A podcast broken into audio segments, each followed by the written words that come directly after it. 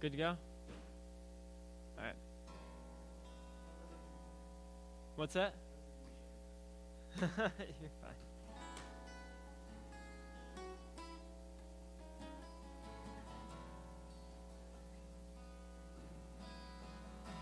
Praise the Lord.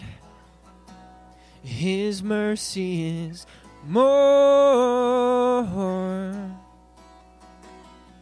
stronger than darkness, new every morn. Our sins, they are many, His mercy is more.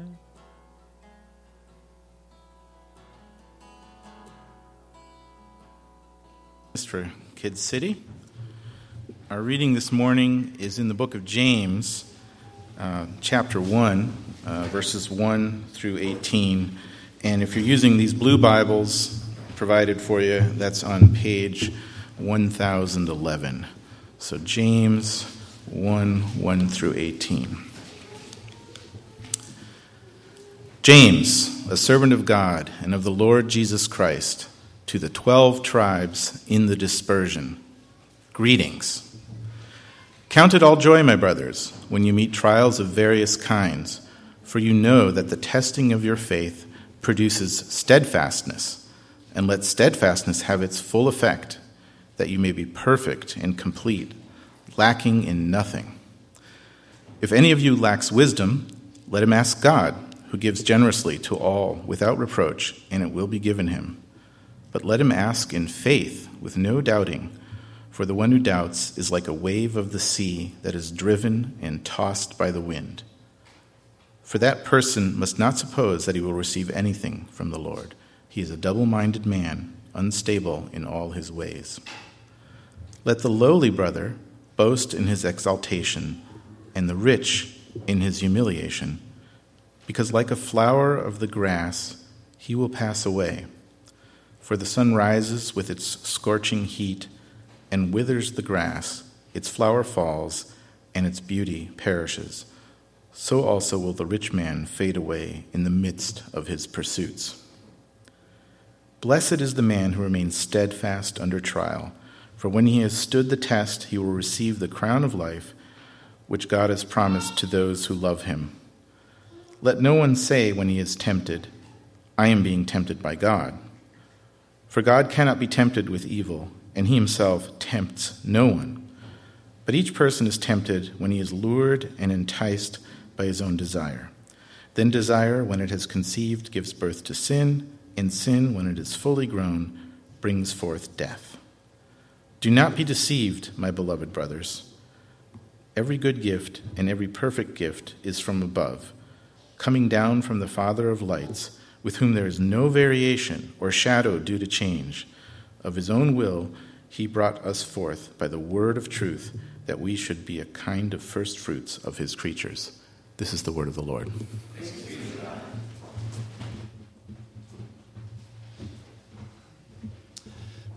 Thank you so much, David, for reading for us. And I should also say thank you to Ryan Teague for leading us in worship. Uh, uh, Jung Sun Moon, who leads worship most Sundays as a, as a, as a public school teacher, uh, was striking this past what week and a half, two weeks. So he has such a good experience that he's continuing his strike with us today. He's holding out for better pay. So I've told him he's fired. So, Ryan, I hope you're available next week as well. Um, actually, the truth is, sitting outside in the bad weather, he's, he got sick. So, Ryan, so thank you for coming uh, this morning. And what's really fun for me is that I get to wish you a good morning now, and then at our evening service tonight, I can wish you a good evening. And I, I do really hope that you can come this evening to our second preview evening service. Uh, it'll be a normal, normal service, so all I'll be doing is talking about the pleasures of alcohol, money, possessions, music, and sex. Just that. So that's all I'll say about that for now. And uh, if you want to hear more, you'll have to come back later. This morning, though, uh, something very different. Not pleasures, but trials. And I don't mean courtroom trials. I mean what the New American Dictionary calls a test of patience or endurance, or more simply, pain. Hardships, afflictions, difficulty, struggle, trials. So, so how to think about trials. And we're starting a new series through the book of James, which Martin Luther, the great Protestant reformer, called an epistle of straw. He wasn't a fan of James. But I am. I love James. I, love how both how practical it is, but also how James takes us from the practical, from what we do, to our hidden motivations that, that drive what we do. And we're calling this series True Religion. Uh, Robin Cho, who's with his mother, uh, told me that True Religion is also the name of a clothing company, which I was unaware of. So I'm not sure what that says about me that I didn't know that, or what it says about Robin that he did. But the title, True Religion, comes from later in chapter 1 when, James talks about religion that is pure and unstained before God. It's true religion. Uh, some people say, you know, yes, I'm religious, or no, I'm not religious. For some people, you know, religion is, is a serious commitment. For other people, it's just part of the culture. But true religion, James says, is something that resists any kind of surface level, inch deep, in name only kind of experience. It, it gets real. It's, it's this true religion. And today, this true religion starts with the hard things you go through trials. Uh, start with all the hard things you face, all your pain, all your unrelenting frustration. Uh, get real with that. How to think about trials. Well, let's pray together as we come before God. Let's pray. Our Heavenly Father, whenever we begin a new series together, breaking new ground in your word, we're reminded afresh how wonderful it is that you have spoken to us so clearly and fully. And as each one of us faces trials, uh, not just abstractly, but not just sometimes, but right now, this week, this morning, this moment, we face trials, and you speak to us about what we're going through. So help us to hear you, that we might find strength and help and encouragement. We pray this in Jesus' name. Amen. So, how to think about trials? What are the, the challenges about understanding James? And one of the challenges for me in preaching James is that the flow of his thought is not always linear or obvious. It's hard sometimes to figure out how all his points fit together. So, in this passage, there's trials, in wisdom and faith and doubting and poverty and wealth and temptation and sin and desire. It's just all over the map. But all of it is anchored around the issue of what to do when you go through trials.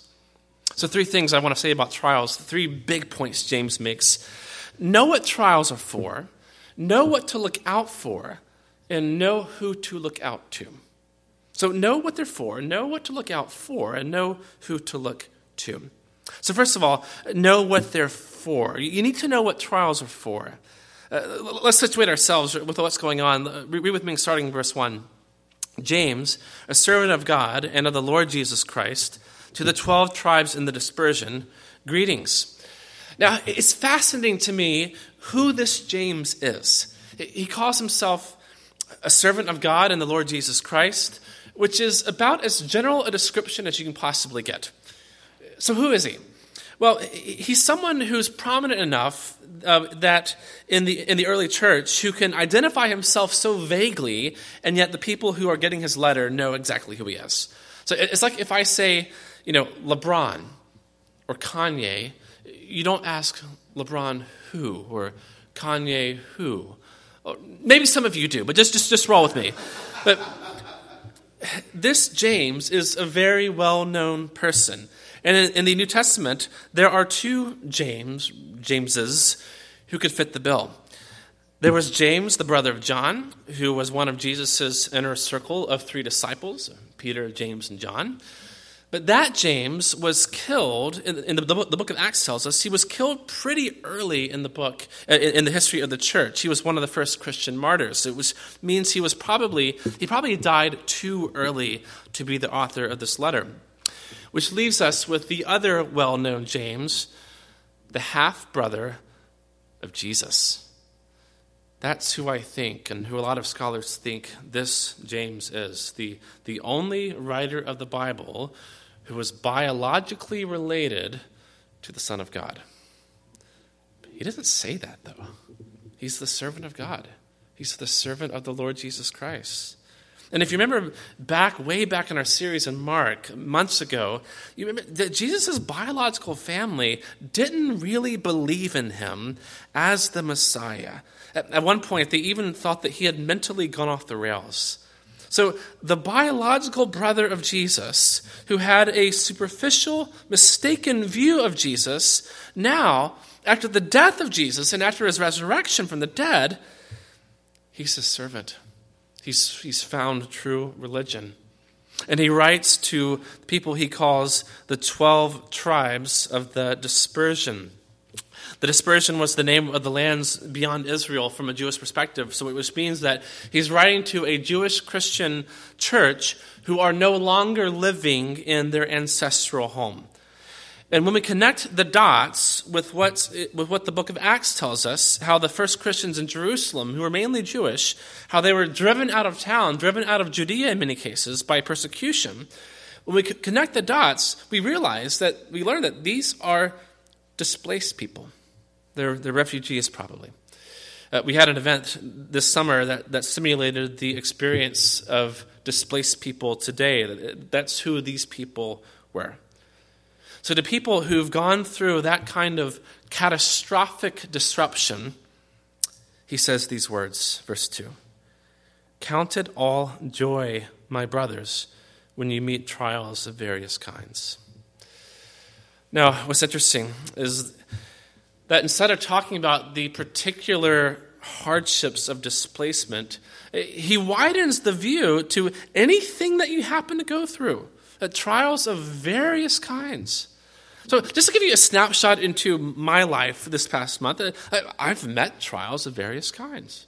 Uh, there's been some really hard stuff, like hard moments with my children and the fears and anxieties that go to bed with me and that are there when I wake up again.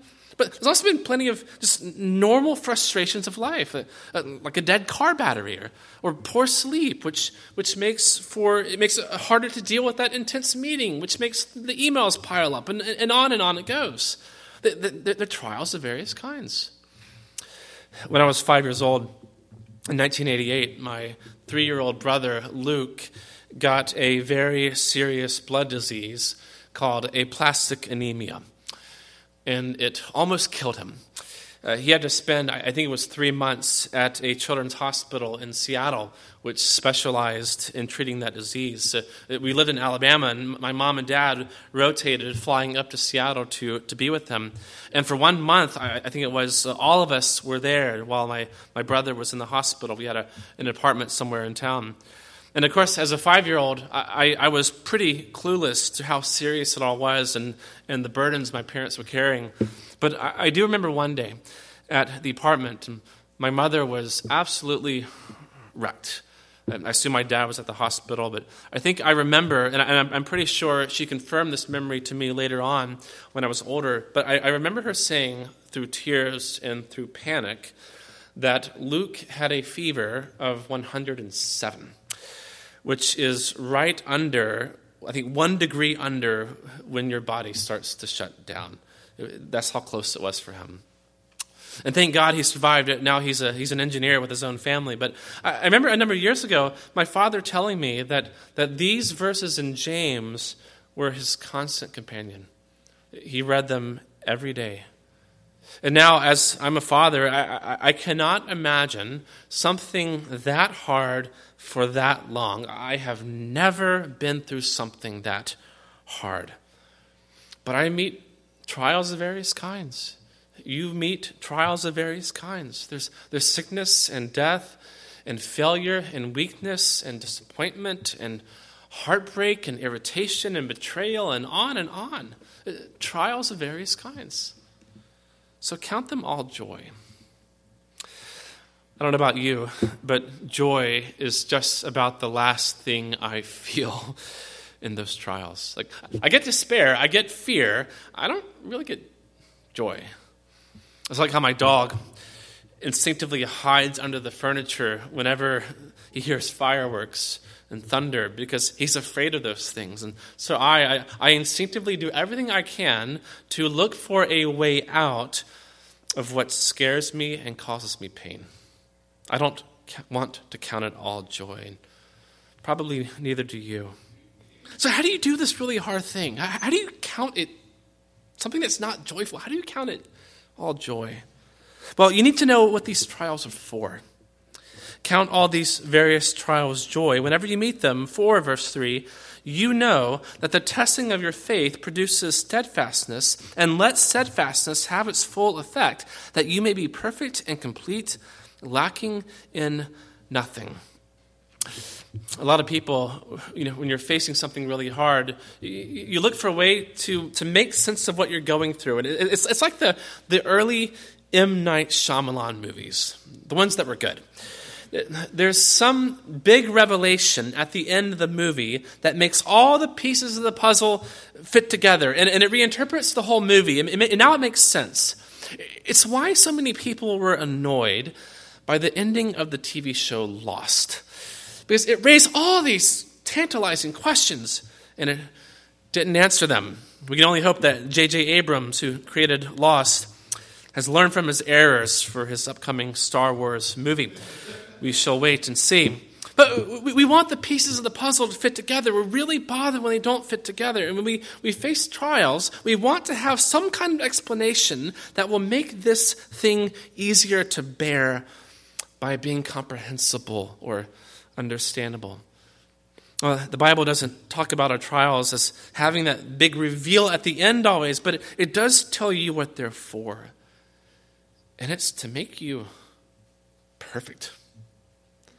That's what they're for. These trials are tests for your faith, verse 3 says. It's not the kind of test that proves whether it's real or not. It's the kind of test that purifies it. Your faith, when it's put through the grinder, produces steadfastness or endurance. It's kind of like, like weightlifting for you weightlifters. Uh, when you lift heavy weights, or when you do any kind of strenuous exercise, it, uh, it actually first tears down the muscle fibers, and then when you rest, those muscle fibers repair themselves uh, that stronger and bigger than they were before. Uh, or something like that. I'm, I'm, hazy on the details. Some of you are doctors. You can, you can correct me on that later. But, but that's the kind of experience James is talking about. Going through something hard that makes your faith come out stronger. And when you receive those trials that way, that strengthened faith, that enduring faith, it makes you perfect and complete, lacking in nothing. In other words, it makes you mature. It makes you into the person that God wants you to be, which is someone who looks like God Himself. That's what your trials, trials are for. And that's why, even though your heart wants to instinctively run away and hide, or to escape into a distraction, or to medicate with a substance or a screen, instead of that escape from trials, you can meet them with joy because God is using them to make you perfect and complete. I just want to pause there for a moment. How does that sit with you? Take the various trials you're facing right now, whatever, that, whatever they are. How are you interpreting that experience? What are you doing with it? Are, you trying to escape it? Are you becoming embittered by it? What, what really helps me in these words is that it tells me a different story than the story that I tell myself.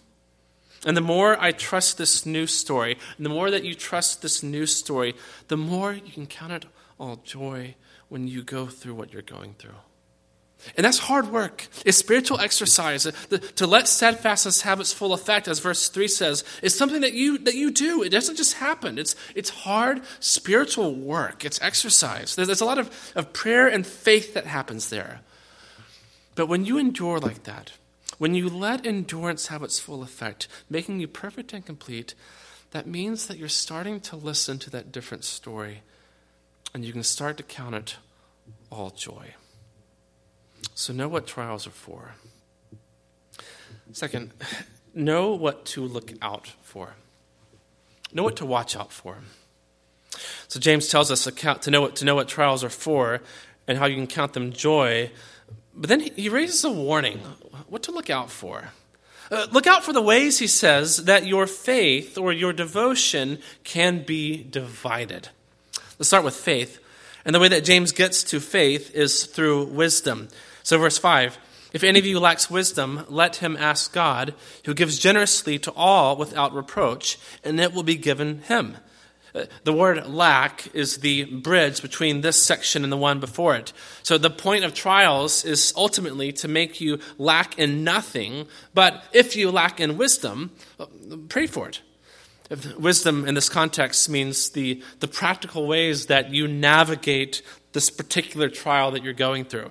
So you're facing this difficulty and you're not really sure what you're supposed to do in it. You need wisdom for that, and God gives it to you when you ask for it.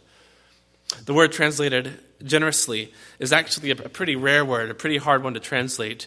But scholars say that probably a better way to understand it is something like, like single mindedly. That, God has a, a kind of single minded tunnel vision, in other words, and wanting to help you in your trials. And He does it without reproach, without finding fault.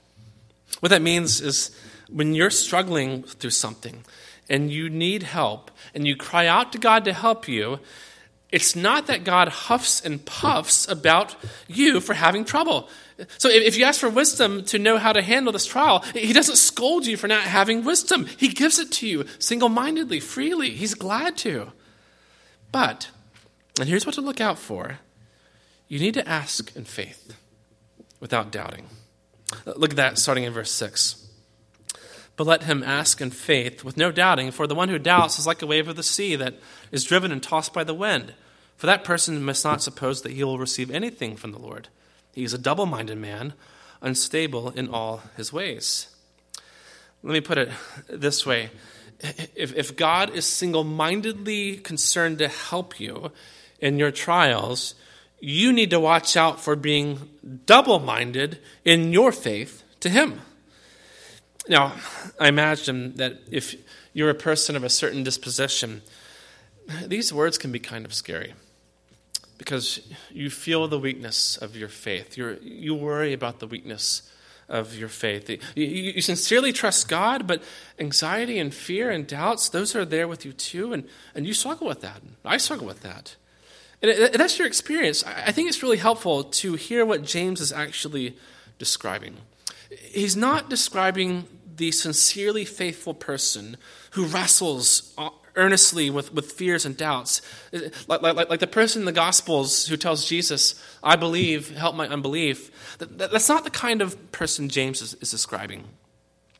Doug Moo, a New Testament scholar, says that the person being described here is spiritually schizophrenic. He says, Moo says that this is a person who wants wisdom from God one day and the wisdom of the world the next. Uh, that's spiritual schizophrenia. It's a keep God close, but not too close kind of thing. Because, because you, you don't want to close off your other options. So, someone who has that kind of faith, right? Look out for that. Because that person's like a wave tossed around. God's single mindedly devoted to you. So, watch out for being double mindedly devoted to Him. And that's especially true when it involves your money. Verses 9 through 11 look like a scenic detour into something wonderfully off topic. But in the context, when we look more closely, we can see what he, what he, where he's going. But let's look at that again, verse 9. Let the lowly brother boast in his exaltation, and the rich in his humiliation, because like a flower of the grass he will pass away. For the sun rises with its scorching heat and withers the grass its flower falls and its beauty perishes, so also will the rich man fade away in the midst of his pursuits. So you've got a, a poor man and a rich man. Uh, to the poor man, the, the poor person, he says, boast in your exaltation, but to the rich person, it's boast in your humiliation. What he means is that you need to see yourself not as other people see you, but as God sees you. If you're poor, if you're powerless, if you're below average, if you're lowly, but you're in Christ, if you belong to Jesus because you trust Him, you are exalted with Him. The Apostle Paul says that God raised us up with Him and seated us with Him in the heavenly places in Christ Jesus. In other words, From God's way of looking at it, you are sitting on a heavenly throne next to the throne of Jesus, who's the King of the universe. And it's from that position of exaltation, that place of honor, where God pours out the richness of the riches of his kindness and mercy on you. So if your experience in life, especially especially the trials that you face would be a lot easier if you had more money and power. If that's what you face, you can boast in the way God sees you exalted. But if you're wealthy, if you're powerful, if you're comfortable, you need to boast in your humiliation.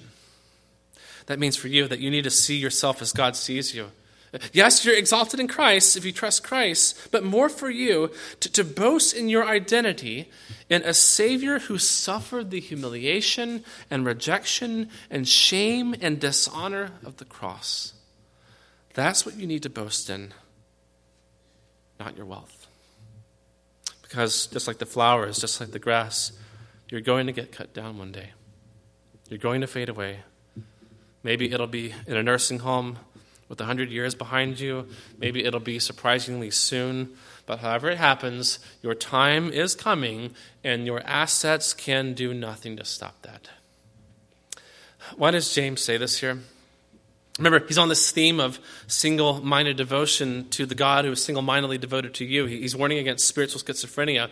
And for a person of means, a person of wealth, a person of comfort and ease, you face a particular danger of spiritual schizophrenia of trusting God one day, relying on Jesus some of the time, and trusting your wealth the next, relying on your money. As if what you own, what you could buy, is what rescues you and protects you from these trials you face.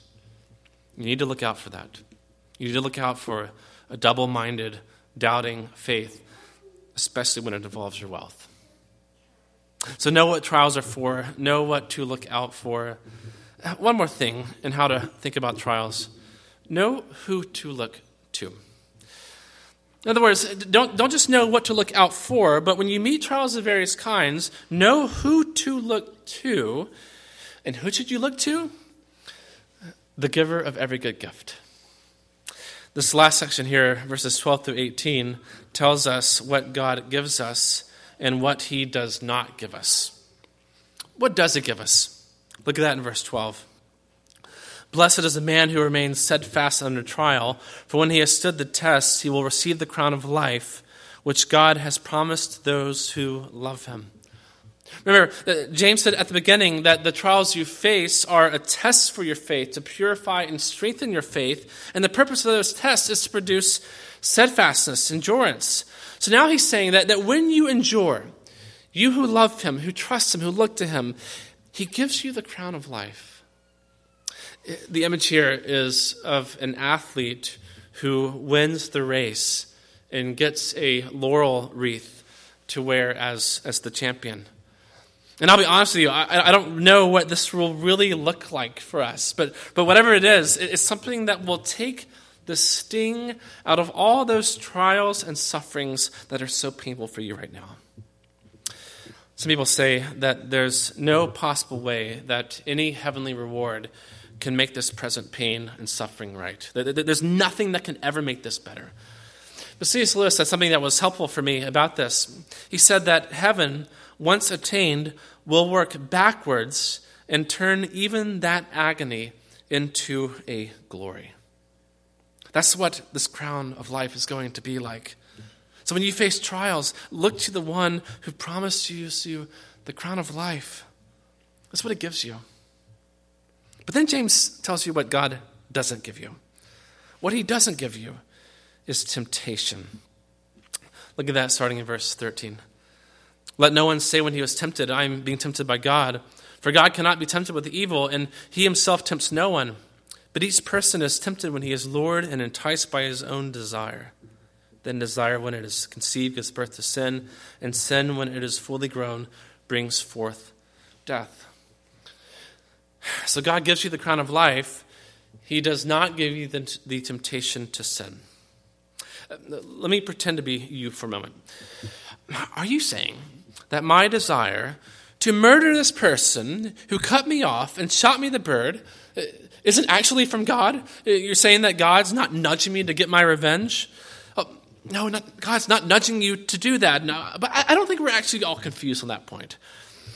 What James is really getting at here are the particular temptations that you have when you go through those various trials. Get practical for a moment. Think about your, think about the, your own trials you're facing right now. When those trials are at their hardest for you, when they're, in, when they're stretching on the longest, or when you're the most vulnerable to those things, what thoughts go through your head? Maybe God doesn't love me. Maybe He's rejected me. Maybe God's not strong enough to help me. Maybe this bottle could help me. Maybe this spending spree on Amazon will make me feel better. Maybe if I give myself away to this person, then at least someone will love me because God doesn't seem to. Uh, maybe everyone else is stupid and evil and hopeless lost causes, and what's happening to me isn't fair because I'm smart, I'm good, and I'm right. Fear and doubt and bitterness and recklessness and self righteousness, those are temptations that you face when you go through trials. And and they don't come from God. James isn't saying that the temptations themselves come from you, but what he is saying is that you're a sinner, and giving in to that temptation comes from your own desires, from what you want. God intends those trials to make you steadfast and perfect and complete, not to tempt you to sin. So that's what God doesn't give. What else does he give? Verse 16. Do not be deceived, my beloved brothers. Every good gift and every perfect gift is from above, coming down from the Father of lights, with whom there is no variation or shadow due to change. Not temptations, every good and every perfect gift. Everything that is truly good in this world, every innocent pleasure that's truly innocent, Every moment of laughter with people whom you love, every, every beautiful change of the seasons, every song that delights you, every meal that you enjoy that brings you closer to another person, every good and every perfect gift comes from the God who does not change, who is not double minded, who is single mindedly, unchangeably for you. And he saves the best gift of all for last. Verse 18. Of his own will, he brought us forth by the word of truth, that we should be a kind of first fruits of his creatures. So, what has he given us? New life. The word of truth is the gospel. The good news of Jesus that he lived for you, he died for you, he was raised from the dead for you. Uh, sin brings forth death, James said in verse 15, but God brings forth life through the gospel. Do you get what he's saying? He's telling you how to think about your trials, and he saves his best point for last. Your new identity, your new life, your salvation in the gospel. You're facing trials of various kinds, yes, but you're justified freely by his grace. You're forgiven. You struggle, but you're adopted into his family. You suffer, but He's finishing the good work He began in you. You hurt, you have pain, but He's preparing the crown of life for you. When you go through trials, you need to know who to look to, and the one you need to look to is the unchangeable, single minded giver of every one of these good and perfect gifts. And that's how you can count it all joy. That's how you can endure and remain steadfast. That's how you can let steadfastness have its full effect so that you can be perfect and complete. So, how to think about trials. You need to know what they're for, you need to know what to look out for, you need to know who to look to. What James is saying is that trials, these hard things that you face, no matter what they are, can make you complete and wholeheartedly devoted to God, just as He is wholeheartedly devoted to you. What are you facing right now? What's hard? What's your, your significant suffering? What, what, what, what various kinds of trials are you meeting today, right now? I can think back to my conversations just this past week with people facing frightening financial uncertainty and desperately ill health and professional exhaustion and relational collapse. And I think about how my own trials, how I'm usually not very joyful in them. I, I don't know if I'm ever really that joyful in them. But then when I stop listening to myself, I start listening to this other voice. I start hearing this other voice. This other voice that tells me about this unchangeable disposition of love and devotion to me. That the love of my Savior, who remained steadfast under his terrible trial for me, and who gives me every good and perfect gift without reproach. And when I start listening to that voice, I can start to count it all joy. Let's pray together. Our Heavenly Father, we are weak people the trials and difficulties we face can be so many, so unrelenting, so overwhelmingly big that we can wither and retreat. And yet, you invite us to come to you and to ask you what we need. And you give us what we need without waffling, without reluctance. So give us wisdom, give us faith, give us endurance, give us joy. Give us joy as we look to our joyful Savior who endured the trial of dying for us so that we would have life in Him. We are weak people, so help us. We pray this in Jesus' name. Amen. Would you stand with me